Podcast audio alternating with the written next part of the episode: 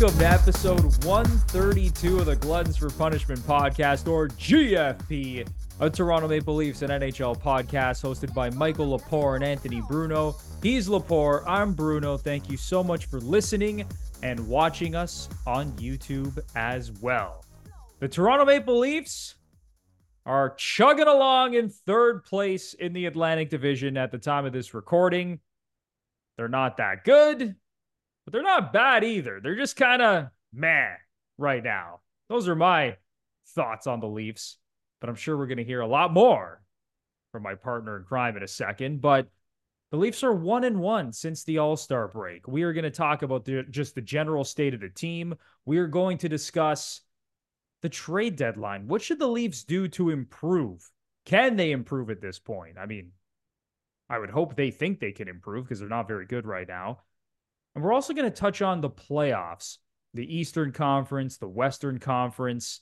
Look at the playoff picture as we get closer and closer to the Stanley Cup playoffs. And of course, it is Super Bowl week. So maybe we Ooh. might even give out a bet for Super Bowl 58 between the Mhm. Chiefs and the 49ers. But before we get into all that, it is officially time to welcome in my partner in crime, Mr. Michael Lepore. How you doing today, buddy? Anthony Bruno, as always, very happy to be here. It's a beautiful sunny day in Ottawa, Ontario. Went for a nice walk on my lunch great uh, lunch break. It was fantastic. Uh, Bruno, I just noticed over your right shoulder there, you got the uh, you have a little trophy there. Just uh, thought you'd put that out there for the world, eh? Just to, if anyone forgot, if anyone forgot, Bruno was the uh, heavyweight champ of uh, Gillette drafted way back in the day. So I guess he holds on to that trophy like a woman holds on to her, her uh, engagement ring. I like that you noticed that, Lepore. That is the only trophy, like the only drafted trophy that exists. And because I was the last winner of the show, season five, Okay. back in 2013, I'm holding on to the thing. So yeah, it is what it well, is. My name should have been engraved on it, by the way. is your name engraved on it, or is it? My name like- is actually engra- engraved on the trophy. Wow. For those who don't know, me and Lepore met on a reality show yeah, a decade ago called Gillette Drafted, and it was broadcast on Sportsnet. Mhm. And uh, the rest is history. We're still great friends to this day. We do a podcast together. So we got to like each other a little bit, I guess, if we're doing a podcast together. But uh, I'm pretty sure the show is still available on YouTube for those of you who might be interested in checking it out. But uh, Again, times, look, look at Bruno just trying to get everyone to watch because he won the fucking thing. But I'll tell you a funny story. So it was love at first sight, man, because I remember I was being interviewed like throughout the process of the show. And one of the questions they asked me was like, okay, of the other contestants, who's who's the biggest threat? Who's the biggest threat to you? And I didn't know anyone personally, right? Because we're all from different cities. And I was like, fuck, it's Anthony Bruno. Like I I knew it. What I a knew, call, I, Lepore. yeah, what a I knew. call. I, I knew when I saw your audition. I'm like, he's the guy to beat. I am like, this guy. This guy knows what he's doing. Oh man, there's so many memories that come back from that show. And I Yeah, can't even fun. believe it's been a decade. Like it's just Crazy. absolutely insane that it's already been 10 years. But uh yeah, that's the uh the backstory of how Bring it back. I know for real, man. I was so pissed off when the show got canceled after my season because Yeah. it was such a fun show. And listen, it wasn't like some massive show like American Idol or Big Brother or Survivor, but it had a very niche following. Yeah. People liked it. Yeah. and there was there was a, a good group of people who were disappointed that that show went off the air it was just such a cool show cool opportunity for people like us and uh yeah they should bring it back what yeah, the we hell should man we should pitch it. They got two hosts right here, two guys who made it. Right. exactly Yeah. exactly Lepore, before we get into the hockey talk i just want to ask you about your prediction for the super bowl because you're obviously a huge 49ers fan so how are you feeling the niners right now slight favorites hmm heading into the game so how are you feeling man Hmm. I was kind of hoping we'd save that till the end of the show, but uh I don't know, man. It's a weird feeling because it sounds it sounds arrogant, but like I expected us to be here. And the path was not what I thought it would be in terms of how the games went. But I saw the bracket, especially when the Eagles and the Cowboys went out. And I'm like, well, we're gonna beat Green Bay and then we're gonna beat Detroit slash Tampa. So like I was I was pretty sure we would be here. But now you look across the field and you see Patrick Mahomes. So if you're asking me if I feel good about it, it's a weird thing because my brain says San Francisco. Like people were talking, it was on Fox earlier today. They were saying like this team is the most talented team since like the 90 whatever Cowboys uh, on paper, position by position. And I mean, I say like, oh, I agree with it because I'm a 49ers fan, but like you do look at the stats, it's like, yeah, that sounds about right. But then you look across the field and you see Patrick Mahomes. And if they were playing anyone but Patrick Mahomes, I'd be like, no, we're gonna win. I'd be I'd be very, very confident. Um, I am surprised we're a favorite. I will say that I thought maybe be a pick 'em or a slight edge to the Chiefs the way the playoffs have gone. But what I've heard, I've heard different rumors of that line. Like I've heard someone say that all year people have been pushing the 49ers to win the Super Bowl.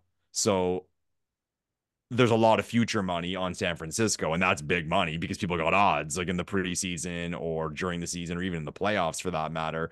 So they're ma- they're trying to push people to um uh, bet the Chiefs because like then they get at least maybe they can even it out however it happens, right? But I don't know. Do I feel good about it? Honestly, I'm like I don't. I don't. I think it's fear, man. I, I think maybe maybe it's that because here you have this team, and you know, as Leafs fans, we spend all day talking about how to build our team, what is what this team needs. You know what I mean? And I look at the 49ers, and as far as like a cap world goes, you can't really build a better team. No, their, their roster like is it, loaded it, from top it'd be easy for if if if someone said, "Well, uh, like prime Aaron Rodgers could be your quarterback," it's like, yeah, but then we wouldn't be able. It's a cap. There's a cap. We wouldn't be able to fit him in. So as far as the cap world goes, this is pretty well as good as you can do it. And here we are in like a what I think is like a 50-50 in the Super Bowl. And we've lost in two Super Bowls recently. They I was how old? I'm gonna say my age. I was like 12, 13 years old the last time they won. Steve Young, when we blew out the Chargers. So I want it, man. I want it. It's been a long time. So you officially taking the 49ers then? If my life was on it sounds horrible, man. If my life was on it, I would bet the Chiefs. Yeah, the way that I feel about it, this yeah. reminds me exactly of last year's Super Bowl, and I don't want to make the same mistake because I felt that the Eagles had the better roster mm-hmm. than the Chiefs. I love the way that they were playing. Their defense had 70 sacks last season. Like they were getting after the quarterback like crazy, a loaded roster from top to bottom. Jalen Hurts playing out of his mind. Yeah. And then they get to the Super Bowl and Mahomes, Andy Reid, Travis Kelce, the offensive line mm. doesn't even allow a sack. Like it was just a masterclass from the Chiefs last year. And I think the same thing is going to happen this year. I think the 49ers have the better roster from top to bottom, and that's why they're favored. But the Chiefs, man, I can't bet against Patrick Mahomes. Yeah, the smart money, but like I said, we said the line's what's two and a half now. The uh, the smart money's on the Chiefs, hundred percent, no doubt about it. Like as soon as Championship Sunday ended and the odds came out, I immediately bet on the Chiefs. Yeah. So I've had like I put in multiple Chiefs wagers, like going back to last week. Um, I don't want to make the same mistake because last year I had the Eagles. I was feeling great. They were up by ten at halftime, and then fucking Mahomes just comes storming back and uh, I, I just and and this year the Chiefs just have the better defense. So you're going to give me Patrick Mahomes as a dog in the Super Bowl with the better defense. The head coaching matchup is is kind of a wash, honestly. Like Kyle Shanahan and Andy Reid are like two of the best coaches in football, but I just can't bet against the Chiefs at this point. The the Ravens had a phenomenal defense.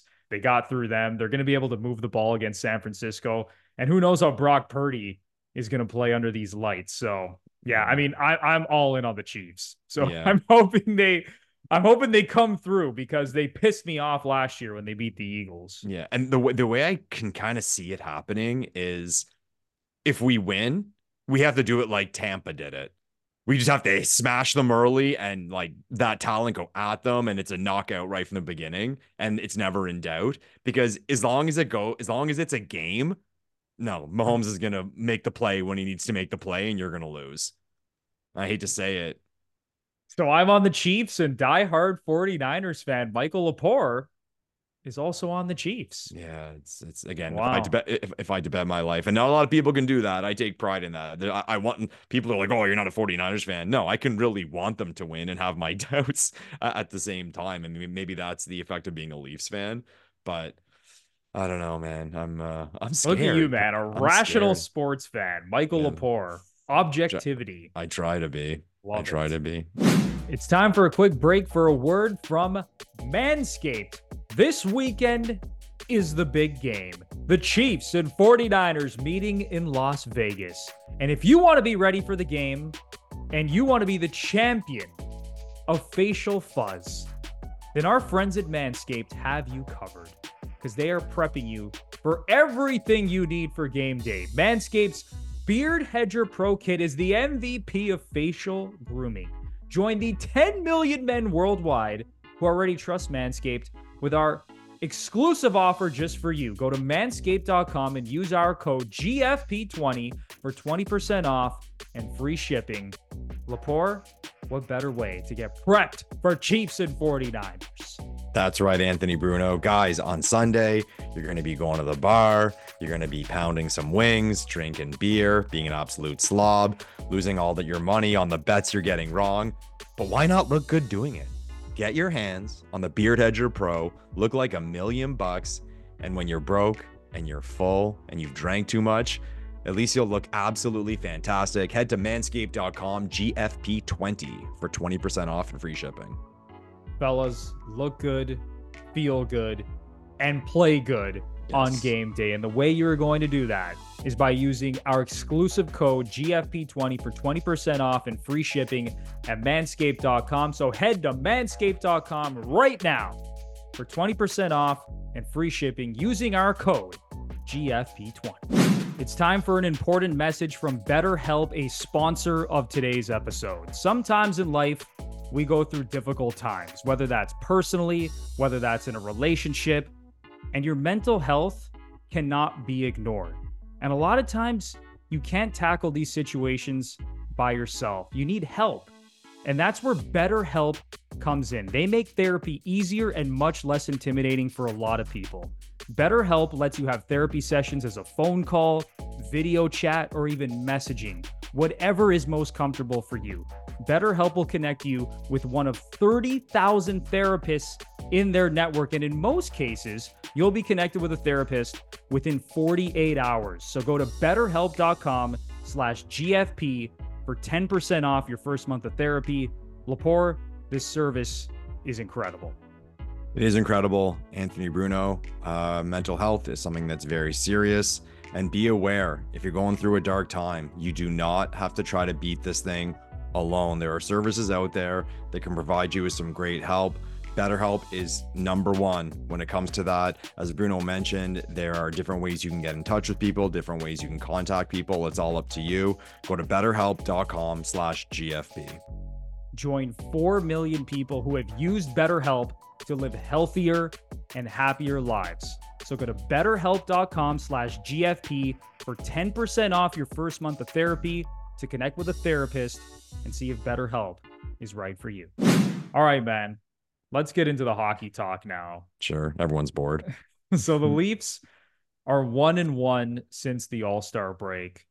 They lost 3 2 to the Islanders, bounced back with a 5 4 win over Dallas. Now, Dallas was on the second game of a back to back.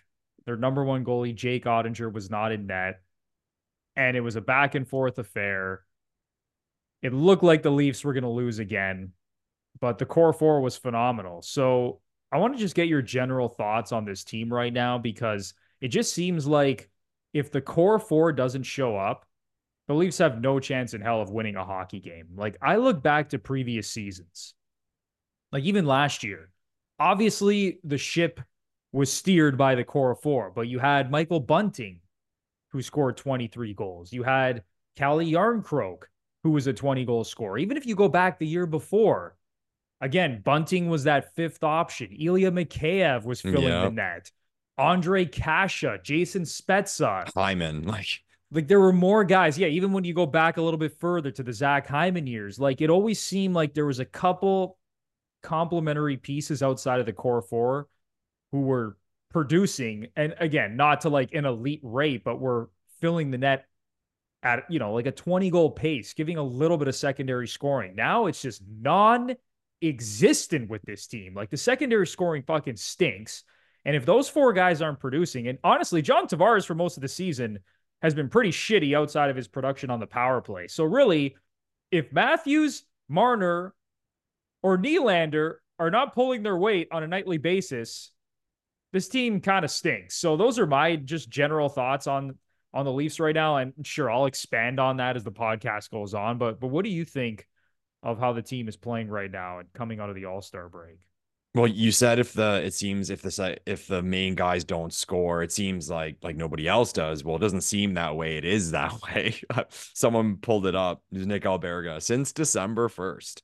Domi four goals in 28 games. Kampf three goals in 25 games. Knies two goals in 26 games. McMann two goals in 21 games. Holmberg two goals in 16 games. Gregor two goals in 27 games.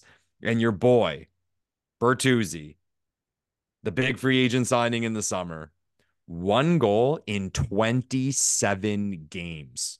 That's embarrassing. Uh, unbelievable. And, and I, I, was talking to someone earlier today about the Leafs and how the season's going. This team right now, I think on the nose, they're on pace for 100 points. Imagine Bertuzzi was on pace for like 20, 25 goals. Domi, like between 15 and 20 goals. Someone else with 10 to 15, like they'd be top of the division it's like that so close but so far thing, and it's it's frankly embarrassing. Like how bad how bad these guys' numbers are. Like you play in the National Hockey League, you should be able to put put the puck in the net once in a while. And I mean, with our power play unit, these guys don't get a lot like almost any opportunity. Like uh, the second unit goes on usually with like 20, 30 seconds left. So they're not going to get their cookies that way. But there's no excuses for this, man. There's no excuses. And we're at a point in the season where I think we talked about this a week or two ago. Like, this is what it is. Like, I'm not expecting Bertuzzi to just go on a run and all of a sudden put the puck in the net and yeah, go on some sort of like heater. these people saying like, oh, Bertuzzi saving all his goals for the playoffs like he did last uh, year with the Bruins. I think that's fucking ridiculous. Yeah, like I, am not expecting anything from this guy down the stretch and into the playoffs. Quite frankly, no. What a mess, man. Is this one of those ones? And I always say I'm not making excuses. I'm asking the question where we're gonna find out in the summer he was battling a bad injury all year, like one of those. Because this is bad. Like this is really bad. I, I don't think so, just because really he's only had one really good season where he scored 30 goals. I believe he had another 20 goal season, mm-hmm. but he has not consistently been a great player in this league. And we've talked about this on previous shows. Thank God the Leafs only signed him to a one year deal. And the same thing with Domi, because both of these guys are going to be out the door in the offseason. I, I don't I don't think he's battling anything. I just don't think he's very good. And he's gotten so many opportunities to play with our best players now I get that him and Domi are not getting power play time. And listen, I I agree with Sheldon Keefe. I would play the star guys on the power play into the ground as well because they're the only guys right. who produce. I'm not giving a minute, maybe not a minute, but I'm not giving 45 to 50 seconds of, of the power play to Tyler Bertuzzi and Max Domi and these other cast of characters who can't hit the damn net to save their lives and put the puck in the net. There's no fucking way. No. I'm leaving my star players out there just like Edmonton does, just like Pittsburgh and Washington used to do when they were at the top of the NHL with all their star players. Like, screw that. I'm leaving all those guys out there for as long as I can on the power play because they're the only guys who are producing on a night to night basis. Yeah. It's, I'll ask your opinion on this. I'm usually of the opinion people come forward and say, they talk about trade deadline deals. And okay, would you trade this guy away as part of a deal? That never happens, or that very rarely happens where you take somebody off your roster to add something else because like, you're trying to load it up, right? At the deadline.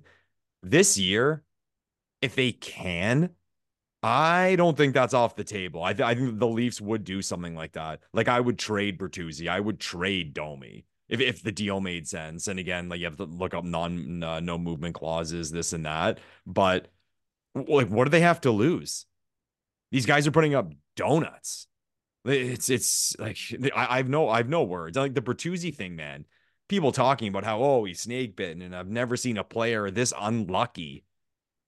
Yeah, you can say that over a short sample size. We're like the two third. What are we like two thirds of the season done? No, this is who you are. And Bruno, do you have his stats in front of you? How many goals did he score last year? You brought up that like he's only had one really good year. I think he scored like like six goals last year, like 12 goals. Yeah. So Bertuzzi this year has six goals in 48 games, oh 21 God. points in 48 games. So he's scoring at less than a 15 goal pace and less than a 40 point pace. But if we look at his career, I'll look at his career stats once again. So he actually has two 20 goal seasons back with the Red Wings in 18 19 and then 19 20. And then he had a 30 goal season in 21 22. So my mistake. He's actually a three time 20 goal scorer, not a two time 20 goal scorer. But last year, Lepore, in 50 games split with the Red Wings and Bruins, he had eight goals. Yeah. So, So I was being generous with 12 with the one why I said 12. I remember I, now that you say it, I'm like, yeah, it was single digits. Like, what? What? And it's funny too, because in that role, it's like that whole like the guy who's gonna play in the top six. I mean, there was Hyman, there was Bunting. And I think with Hyman, at the time anyway, we thought we knew what he was. And it was just the thought process of he's gonna get a big contract it's going to be too much. Someone's going to give him too much money and too much term. And it's unfortunate. We love him, but we got to let him go. And we always kind of wish we could keep him somehow, but we just knew with the circumstances we couldn't. And then it moved to Bunting.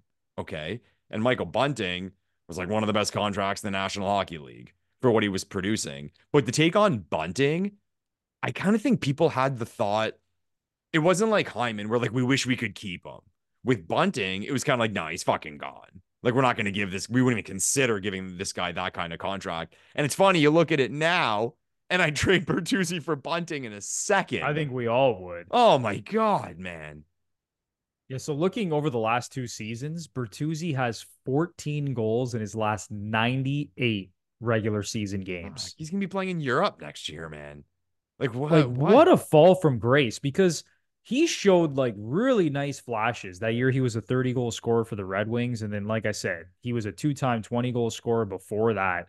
And he's always been, you know, the years that he scored 20 goals, he had 47 points, 48 points, 62 points in 68 games the year that he scored 30. So you'd think he would be like trending up. And you know what? And then last year with the Bruins, like when he got traded to Boston, he had 16 points in 21 games. So producing at a pretty solid clip. And then he had 10 points in seven playoff games. So we figured, all right, like he's back. Like even though he had a rough season with with Detroit specifically last year, he bounced back at the end of the year with Boston, had a good playoff run. We're like, all right, I don't know if he's going to score 30 again, but Bertuzzi seems to be back. And oh, wait, he's going to be playing with Matthews and Marner on the top line. I was going to Holy say, shit. Like, yeah. this is what a situation for this guy. And I'm sure he was thinking the same thing. One year prove it deal, five and a half million. I get to play with two of the best players in the world. He thought he was going to roll out of bed and score 20 goals. And now the guy has six goals in 48 games. So it's it's been a colossal disaster. And I agree with you. I don't think it's off the table that they unload this guy at the deadline. Yeah, he's it's kind of funny. He's only on a one-year deal, right? So there, there's going to be some possibilities out there. I don't know if it's going to happen, but I, I wouldn't say it's like out of the realm of possibility. It's kind of been the ultimate backfire for him because him and his agent were probably sitting there thinking exactly what you just said. It's a one-year deal. I'm playing with Matthews and Marner. I'm going to get my points easily. Going to hit free agency, and whew, who knows what I'll get. And now you look at it, and all those aspects are a negative. So you were playing with Matthew, Matthews and Marner, and you can't produce. And there's the spotlight factor of playing in Toronto. So everyone around the league knows that you stink right now. I, I don't even know what's going to happen to this guy next year. Like what what he's going to be offered. It, it, like kind of like what Bunting got. Like no one's going to give him 4 million. No, there's no way. And no one's going to give him a long-term deal either. Like, yeah. didn't Bunting sign a three-year deal with the Hurricanes? Like four million, three or four years at like four million, I think it was. I think it's going to be a similar contract. And listen, Bunting was a better point producer than Tyler Bertuzzi is. Would you give him? W- would you be willing to keep? I mean, depending on the price, like, would you be able to? Would you be willing to keep him in the offseason for a lesser price? No, not even. No, not I don't even. want to keep this guy because not only has he proven that he can't play with Matthews and Marner, he can't even play with Tavares and Nylander. No matter who you put him with, he's not producing, and he's not going to have a chance to play on the power play. And that's the thing. Like, there's other situations around the league where maybe a guy like this would get a little bit more power play time. Like even thinking back to his time in Detroit, like he, at the time he was one of Detroit's better players. You know, he was like a, a, a young up and coming good player. They gave him opportunities in all situations. In Toronto, this is his role. Like he's not going to be playing a minute plus on the power play. He's not taking the he's not taking opportunities away from the core four on the power play. So you would think his numbers would come down a little bit, but Lepore, that never really affected Michael Bunting or even yeah. Zach Hyman for that matter. Like now, those guys saw a little bit of power play time, but not that much. And they were still producing. So this is just a terrible look. And I love the point you made that like he's in the spotlight here. It was like Bunting. Like, remember all, all the penalties that yeah, he drew? Yeah, yeah. and then the whole thing about oh, mm. Bunting's like a diver and then all the refs were after him. Now you don't hear any of that stuff with him. Oh, of course not. Of course not. And, no. and I'm sure there's other players around the league like Bertuzzi who are having shitty seasons, and no one kind of really knows that it's happening because they don't play for the Leafs. Exactly. Horrible. But when I say less money, I'm talking. Would you sign him for another one year at three million, put him on the third line? That I might be able to stomach. But if yeah. this guy wants any sort of term, I'm going to say no fucking chance. See, I think I would do that. I think it's a situation where he's just, I mean, it's it's kind of across the board with our depth. Everyone's too high up the lineup. Right. And we'll get to that when we talk about like what this team needs to do to get better. But I just think he's too high up the lineup. I think on the third line at a reasonable salary, like I mean, I think everyone would agree with that. If you got Bertuzzi on your third line, that's pretty good.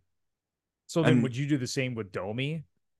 Would you resign him to like a one year deal for less than what he's making now, which is three million dollars? I would give Bertuzzi the three million Domi's making, and I would give and Domi's a million on the fourth line. Take wow. it. You, you you want you want to stay in Toronto. You're the fourth line center. This is what your career is now. I mean, he got paid. He got his deal where he made money. You want to be a Leaf? This is where it's going to be on the fourth line for a million bucks. Wow, life comes at you fast. Well, what are you going to give Tyler them? Bertuzzi and Max Domi? My like, goodness. What, would they even counter with that? What no, they have no they... leverage. That's the thing. They have zero leverage at this point. Zero. Like bring up the their. I love looking at. Uh, it really hits you in the face when you, you go on the score app and you look at the game log. Like when guys are cold and you just eat like donuts. Just show them that. Like, what are you asking for? What? Zeros across the board forever. You can't come here and be like, oh, I want more. No, I want the same. No. Like, like what, do you, what do you think this is? I mean, the Toronto Maple Leafs are a charity, but we're not that big of a charity. Oh my God. You have to be good to get overpaid in our city, at least. And it's even more pronounced because Calle Jarnkrok was like the only other guy producing 10 yeah. goals in 46 games, and now he's injured. Matthew Knies, who's technically a rookie, even though obviously we saw him in the playoffs last year, he hasn't been very good. Like, what is that an excuse? Knies? I feel like I feel I feel like Knies is getting a lot of excuses. Like, oh, he's a rookie and he's trying to find himself. No, no. You're I, having I, none of it, eh? No, I look around the league and I see rookies doing really well. I see young players doing really well. This guy was a cheat code in the NCAA. He stood out. Like I watched the tournament, the, the Frozen Four, because I'm like, I want to see this Knies kid like in full game. He stood out. And physically, hot... Lepore, he was he was ready to step right into the NHL. Like yes. this is not a small guy. This is like one of the bigger guys on the roster. Powerful, yeah. physical, great athlete, and he is just not producing whatsoever. He's in the same boat as these other guys. And sure, you give him a little bit more of a benefit of the benefit of the doubt because he's a rookie, but holy shit, he and just the salary because he's a rookie, you're not pissed off at what the player's getting paid. But these guys are kind of all the same. My saying is always, and I something I use with my kids, you don't want to be the player where the play goes to die. And I feel it's like every time that puck goes to what I'm just like, they're gonna lose it. The, the, the puck's gonna go back the other way. They're gonna do the wrong play. What I find with Bertuzzi is, and I remember someone telling me Ken Holland was big on this. You always hear in hockey, okay, like there's a certain right plays, like you put it off the glass you throw it at the net. It's never a bad play to throw it at the net. Or you're down low, put it in front of the net or in the high slot, look to the point. I find with Bertuzzi, he's like that, but it's to an extreme. It's like he always makes kind of like the obvious play that he should make and like something I would tell my 11 year olds to do but it just doesn't. Yeah, because he has no skill or creativity. That's yeah, maybe that's it. It's like he just like throws it in front, turnover, we lose it, it goes back the other way. It's just like like again, even the way he skates too. He's like very choppy, and I'm not expecting them to fly around the ice like Nylander or or Marner, but holy cow, man! Like he's a lot more like Tavares than those other guys. Like no foot speed. Mhm. But even John Tavares, again, I, I said this on, I think it was the last podcast. I am so done making excuses for this guy. And I'm saying this when he's in like the middle of a mini hot streak here where he's actually scored a couple goals. yeah. But that guy, man, it's it's the same issue, right? Because you're paying Bertuzzi and Domi a combined eight and a half million, and those guys have scored 10 goals combined. And then you have John Tavares, who's basically a zero, almost a zero at five on five. Like if he wasn't producing on the power play, I mean, his numbers, man. Like let I'll even look at it right now. Yeah, but that's easy to say. That's a lot of guys in the NHL. And I'm not fully That's defending. that's fair, but I think with him, it's more pronounced because obviously because of the salary he makes. Like when you're making eleven million dollars a year, man, you got to be able to produce at five on five. And For I sure. get that he's sure. he's getting older, but I, I'm so done giving this guy a pass. I, I'm so finished with looking at his stats at the end of the year and being like, oh, he's near a point per game. yeah. Again, Tavares, 40 points in 49 games. So he's a little bit below like his typical pace, but just the eye test, man. When you watch this guy on a night to night basis, like, holy cow. He is like, you want to talk about the play going to die? The play goes to die a lot with John Tavares. I'm sorry. That that's just the way it is. And you can come at me and tell me like I'm being a little bit too tough on the captain, but I'm expecting a lot more out of that guy. Like even like for example, I compare him to like Steven Stamkos. I feel like Steven Stamkos has aged a lot better than John Tavares has. They're the exact same age. Better body. Yeah, Like, like, Stamkos, I think has always just been like the better athlete.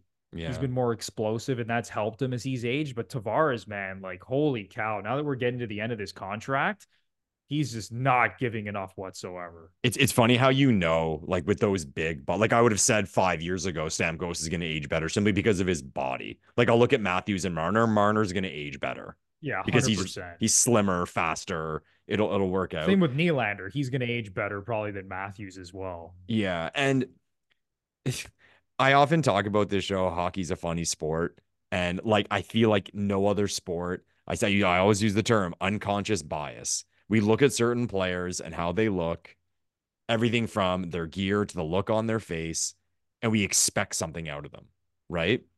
And how much of that all around, and everyone's guilty of it because everyone thought, oh yeah, Bertuzzi's a good player and he does this and he does that. When the Leafs got him, even other fans of other teams were saying, oh my god, like that's a good ad for Toronto.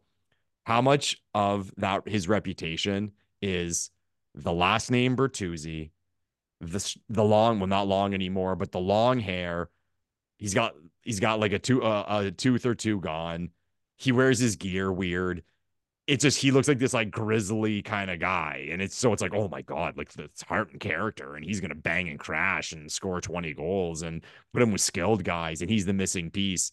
He the, his number was a 59 it's just like a it's a number that kind of represents like a straggly player you know what i mean? Not a finesse player and i wonder how much of it is that? That we were all kind of fooled by this and, and it sounds stupid people be like oh no no it, it affects you man it totally affects you. I find Nylander is the ultimate example of you could look at that player and make a judgment, but he perfectly meets it. So it's fine. so so it's fine.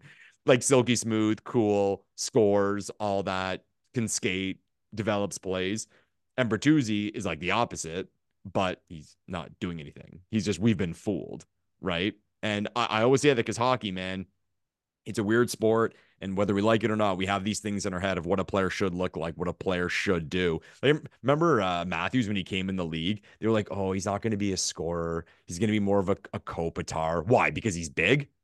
Like it, Because that- he's that would- big and he's American and we And didn't he's not hit anyone when he was playing in Switzerland. We thought he was a finesse player, which he I mean he is a finesse player, but like we Mhm. we rushed a judgment on these guys based on you know their prototype, based on comparables that we've seen. And you know what? It's the same with Max Domi. We think about Tie and we think about him missing a tooth and him mixing it up in the playoffs. You know, it's the same thing with Bertuzzi. So we have like these ideas about what these players are because of these, you know, because we've been conditioned over the years to to think like this when it comes to these different hockey players and to categorize hockey players based on how they look, based on how they they move, how they skate, based on their personality even off the ice. Mhm. And with Bertuzzi, yeah, I think I think we were fooled a little bit, and especially coming off that playoff run with Boston, that was the talk. Like, man, this guy had ten points in seven games with the Bruins. He was one of their best players. He was mixing it up in that playoff series with Florida. This is the exact type of character and grit guy that we need, and now he he stinks. And that adds to it too, Bruno, because our last vision of him was a Boston Bruins jersey. So that that adds to it even more. It was Yeah. like uh, on the Dangle podcast, they're actually talking about it. Liljegren.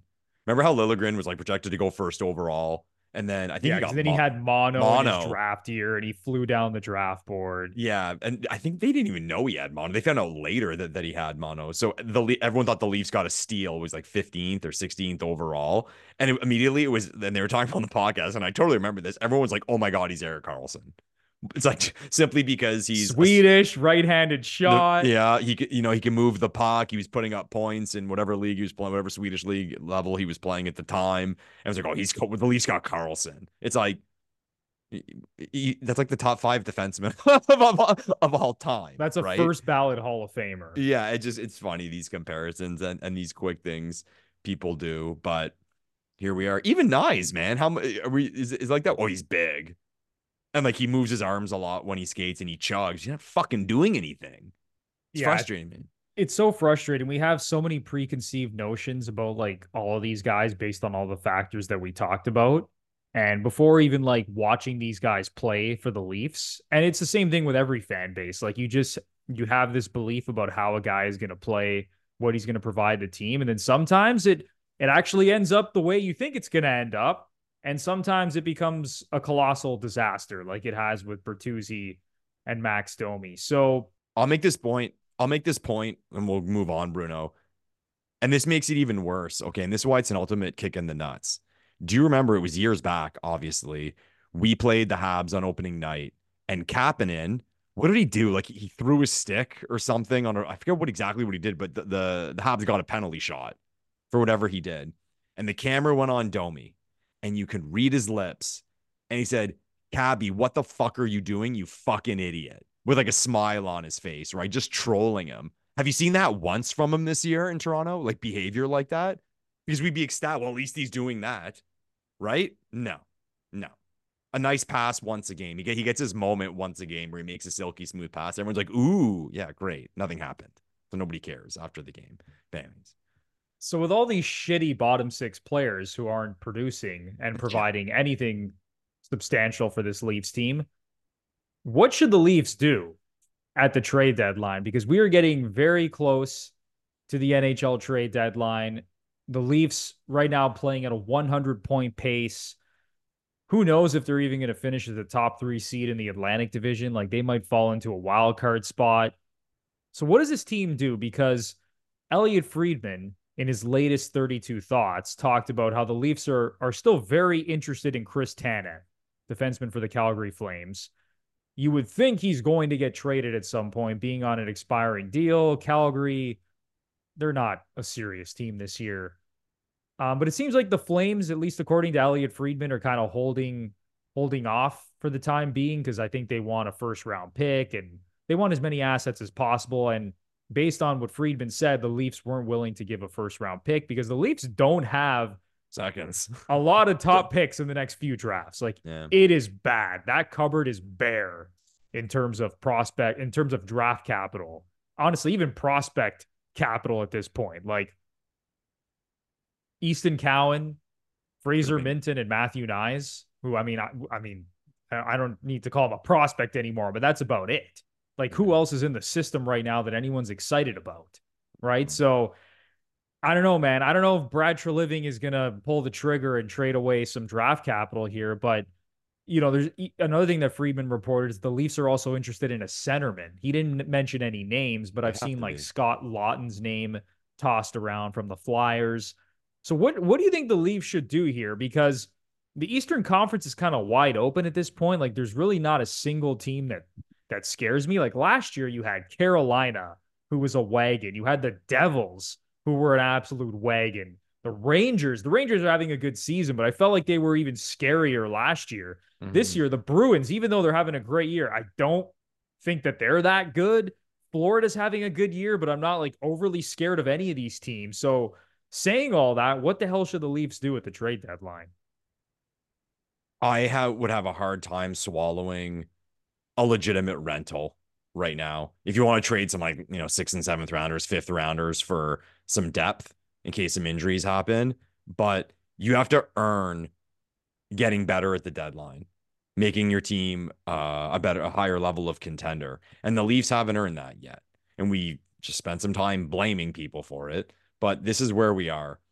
I would have a really hard time making a deal that did for a player who did not have term. And it's like, hey, it's a it's a future thing, and we're just making the deal now because it makes us better. And there is the point, yeah, because we don't have our seconds because I think we lost a couple because of the McCabe deal.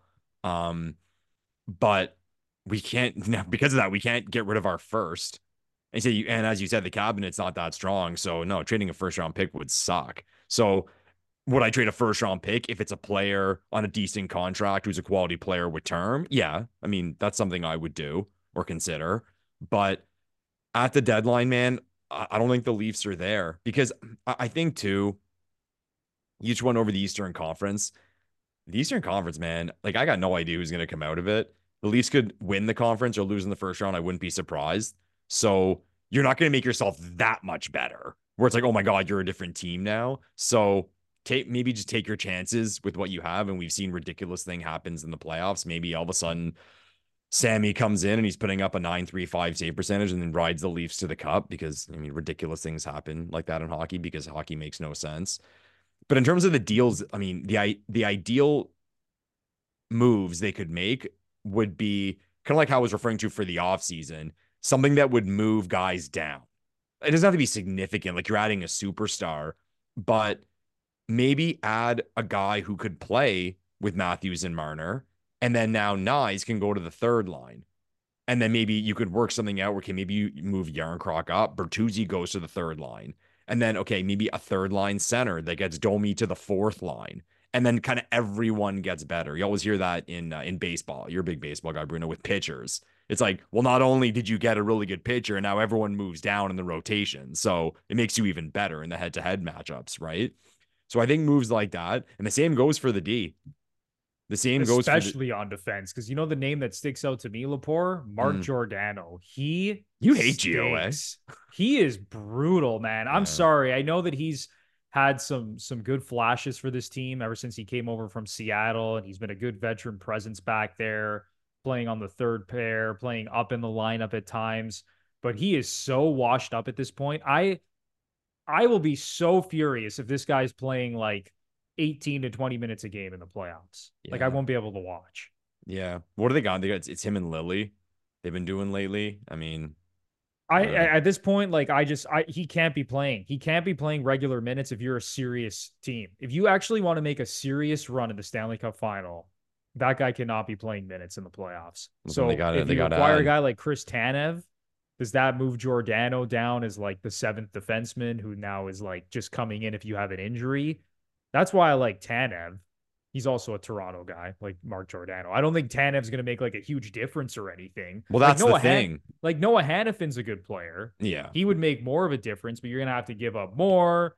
And then it's like, how do you re-sign him after that? Whereas yeah. Tanev is more of a more of a rental, and he you could probably retain him on like obviously a way more digestible contract moving forward.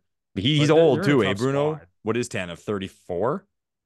Yeah, Tanev, I be- I want to say he's the same age. I think he's a year older than Tavares. I think he's an 89 and Tavares okay. is a 90. Well, 34. So what kind of deal are you going to give him? That's the thing, right? Like if if you retain that guy, you're not he you know, you don't have to give him a big deal and he's probably going to take a hometown discount because he probably wants to be a Leaf. Now, yeah. you we always joke around. This guy wants to be a Leaf. He wants to be a yeah. Leaf. I I genuinely believe we all genuinely want to be believe that Chris Tan at some point in his career um, yeah. But yeah, like that that would be a move I'd make. And then up front too, like yeah, this team has a depth issue across the board. So any way that you Clearly. can bolster the top six, and I don't know what moves are out there because it's going to be tough, just like salary cap wise, as it is for most of the top teams in the league. But I think we just need to be honest with this roster. Like my friend was texting me yesterday. He's like, man, he's like, the Leafs might miss the playoffs. And I'm like, listen, I don't think they're going to miss the playoffs they'll find a way to get in, whether it's the third seed in the Atlantic or as a wild card team. But can we just be honest that this team is not very good? No. Like I think across the board, we can all admit that this team is not nearly as good as last year's team, the team two years ago, three years ago. That was like it's giving team. me vibes of that 2019 2020 team, like the COVID team. When Sheldon Berry. Keefe came yeah. in after 25 games when Babcock was fired, and then you know you had the COVID stoppage, and then they came back, the return to play plan, and the Leafs lost to Columbus in the qualifying round. I'm getting the same vibes. Like that team was not a serious team. They were a playoff team, but not a serious team. And I'm getting the exact same vibes with this team. I'm just not expecting much. And maybe you could say, oh, this is the year when you don't expect anything. They're going to pull a Florida sneak into the playoffs and then go on a run. But I don't know how you could seriously look at this roster right now and be like, oh, it's coming. It's well, coming. No. They got the pieces. It's coming at some point. Just got to be patient here. I just don't feel that way at all. No, no, no one's saying that. But did we say we had the discussion, man, with the offseason? And again, we were fooled. We can admit when we're wrong on this podcast. We were having a discussion of is this the best team of the Matthews uh, Matthews era? saying, is this a what what is this team gonna put? We hammered the what was their over under? It was like 106 and a half or something. We both hammered the over, saying, no, no, no. We did. Yeah. Oh man, this team's gonna put up at least what they did last year. Come on, we got Bertuzzi. Here we are. But man, I know be... thinking back, like we we did an episode talking about if this is the best Leafs team of the Matthews, Marner, and Nylander era. And you know what? Listen, there's still a chance that they hit the over on that point total. Like yeah, if they go on a little run here, it's possible. They're playing at a 100 point pace. We need them to play at like 107 point pace, but it is not looking good at all. I think we've both come to the realization that we are not going to win that bet. It's it's a bad sign when as a fan you are very much looking forward to the offseason. Because you you do look at this roster and this team's going to be way different next year. Way different. I mean, Brodie's contract is done. Bertuzzi, Domi. Man, it's it's gonna we're gonna see what happens with Samsonov, Woll, Marty, Marty Jones. So that's the thing I'm kind of holding on to, like as a Leaf fan, is that a team with Matthews, Marner, Tavares, Nylander, and Rielly has been able to get the supporting cast to put up 115 points and be a contender. I don't care what anyone says. When you put up 115 points, you're a contender. So it's almost like Trev gets another shot at it next next summer where it's like, okay, well, what are you to pull now? And what are you to do? And as for adding, man, like the Tanev thing, we're the Toronto Maple Leafs. And when I say that, all the talk is always about like, oh, their scouting department is so big and their advanced stats team is, is the biggest in the NHL and they invest more in it than anybody else. Okay, then do something smart. I can make a phone call and be like, yeah, Tanev for uh, a first in Minten. Congratulations. I'm glad our organization is worth billions of dollars that, that we, we pull a move like that. So get a move that no one's expecting, that you've done your research on, and you've sent scouts, and you know it's going to be a good fit, and you're confident in it, and it doesn't cost you much. How about we see that? Because it's actually kind of funny because, and again, we're quick to criticize our team. Okay. We're very quick to criticize our team. Like I said, the Leafs staff, the advanced stat stuff, all that. We put more money in everything than anybody else. You look at how the team's constructed. Okay pay star players a lot of money. My 11 year old nephew could do that. Just be like, well, if we had Nathan MacKinnon and I don't know, Draisaitl and Pietrangelo, Pastrnak and Pietrangelo, you know, we could figure it out and be pretty good. Well, he's you don't have wrong. to be a genius to know that you have to pay your elite players. Yeah, but to, to, I'm saying more in, in the side on the side of like building your team that way. And like the way I was kind of saw it is like, man, they think they can get value everywhere else. It's like lock up the good players and get the value. Well, you failed miserably this summer. You failed miserably. So here we are talking about the Leafs potentially missing the playoffs. It's pretty sad. It's pretty they sad that it's night. come to this. But they won last night, by the way, and beat the first place Dallas Stars. Yeah, and we're still down on this team. I know, oh, pretty fuck. crazy expectations, man. I'm sorry. I'm pretty crazy. And you know what? I wasn't even that impressed with that win over Dallas because again, it was just the core four putting the team on its back. And if they didn't do that, the Leafs would have lost to Scott Wedgewood on the second half of a back to back, and they almost yep. did. Yeah. Um. And listen, I don't think Treliving could possibly do any worse than he did this past off season. So you got to think it's only up from here. But uh, I'm kind of scared. to see what he's going to do with this team. Yeah, I've said that to people. I'm holding on to that too. I'm holding on to this team's going to be very different. And I'm also holding on to it can't get any worse. He can bring in anyone. Yeah, and, he could royally fuck up this roster. I, I hope he doesn't, but man, oh man, I do not have a lot of confidence in him based Yeah, on but it what can't he be- just did this offseason. But Bruno, it can't be worse than it is now. Like that. That's what almost gives me optimism. Yeah, I think the the key thing for him is figuring out what he's going to do with that extra Tavares money once that comes off the books at the end of next season. Like preparing for that because that that I think is just going to be like a massive turning point for this team because then you would like to think that Matthews, Nylander, and Marner are probably all going to be here long term. And then what do you do with that extra money? Do you bring Tavares back on a cheaper contract? Do you let him walk and hand the captaincy to someone else? That's what I would do personally. Do you You'd let him that walk. money on a defenseman? Like, what do you do with that? I think that's going to be like the biggest decision that this team has to make because the way that this team is constructed, I mean, listen, it's a good team. They're a playoff team every year, um, but they're just not. This is not the optimal build as we've seen. Like, there hasn't been a team. And again, like, I'm a big fan of Kyle Dubas. I'm a big fan of this Leaf team, but we have not seen a team win a Stanley Cup that's been constructed like this. Plain and simple. Yeah. Anyway, I'd, br- I'd bring up, you said- you said you'd let John Tavares walk. I won't even bring that up because we'll be here for another hour if we discuss what happens to John yeah, oh, that that conversation will come, Lepore. I promise you. The the John Tavares conversation will come up at some point. it's kind of crazy to think he, like, he could resign in the summer. That's I nuts. really hope the Leafs don't re-sign Tavares. Like, you want to hear my my take on the situation? What? I I just think that they should strip him of the captaincy. Like, I think they need a new captain. I think they really got to shake things up. You're saying Um, like this summer do that? Like before he even. I would even do it. Yeah, I would even do it Uh. before before his deal expires. We've seen other teams do this in the past, like the San Jose Sharks. then you can't um, keep them. I think that I think if you do that, you have to get rid of them, and that's I don't know. Like I just, I listen. I like the guy. I respect him. I respect him as a person, as a player. He's done great for the community, but I just don't like this guy as the captain moving forward. Okay, but then say say his deal is up, and he he's okay, guys. Three years, ten million, and I'll give Austin the C. We'd do that. Come on. Yeah, I, I I don't mind that. I just think it, it's gotten to the point now where you just I think you just have to move on from Tavares. And as much as he wants to stay here and his family probably wants to stay in Toronto, I just think you have to move on, man. I really do. Like I just and and it's also just comes down to the point of just shaking up this roster a little bit. Like, can you imagine they bring Tavares back? It's the same four guys with Morgan Rielly, and we're back at square one, figuring out okay, how do we build this team again? scared shitless if Brad Treliving's going to make decisions like signing Max Domi and Ryan Reaves and Tyler Bertuzzi. I just think at some point you have to break up this core four, and the easiest thing to do is waiting for Tavares' deal to expire. Let him walk. Give the seat to Matthews. Give the seat to Morgan Rielly. I wouldn't mind seeing Rielly as the captain.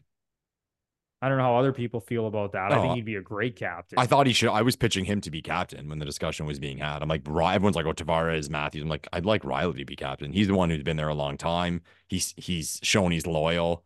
I'd I would- I'd give it to Morgan Rielly. It's Yeah. less loud. It's less loud than say a Matthews. Yeah, I don't mind Matthews as staying as the assistant captain. I think I think Morgan Rielly honestly has more captain qualities than Matthews. He's obviously not as good as Matthews, but I think he'd be a better captain than Matthews. Yeah, Whatever that means in today's NHL, not like when we grew up. Yeah. Anyway, there is one last topic we wanted to get to, but we are kind of up against the clock here, Lepore. So maybe Yeah. we save it. Yeah, we'll save it. I mean, that one kind of holds, so we'll Yeah, save we'll it. save it. So basically, what the discussion we wanted to get into was the the playoff picture, and we'll talk about that on the next episode, specifically the Western Conference and just how how much of a gauntlet it is when you look at the top three in the Central, top three in the Pacific. So we'll have we'll have a longer conversation about that on the next podcast. But Lepore, before we we wrap things up, is there anything else you want to get off your chest?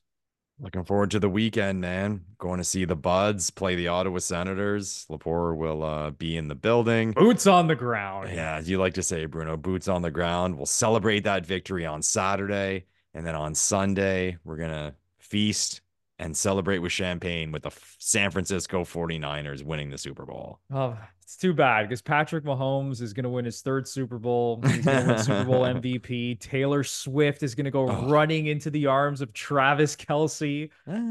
after he catches eight passes for 112 yards and a touchdown. It's going to be great. I'm going to win all my bets.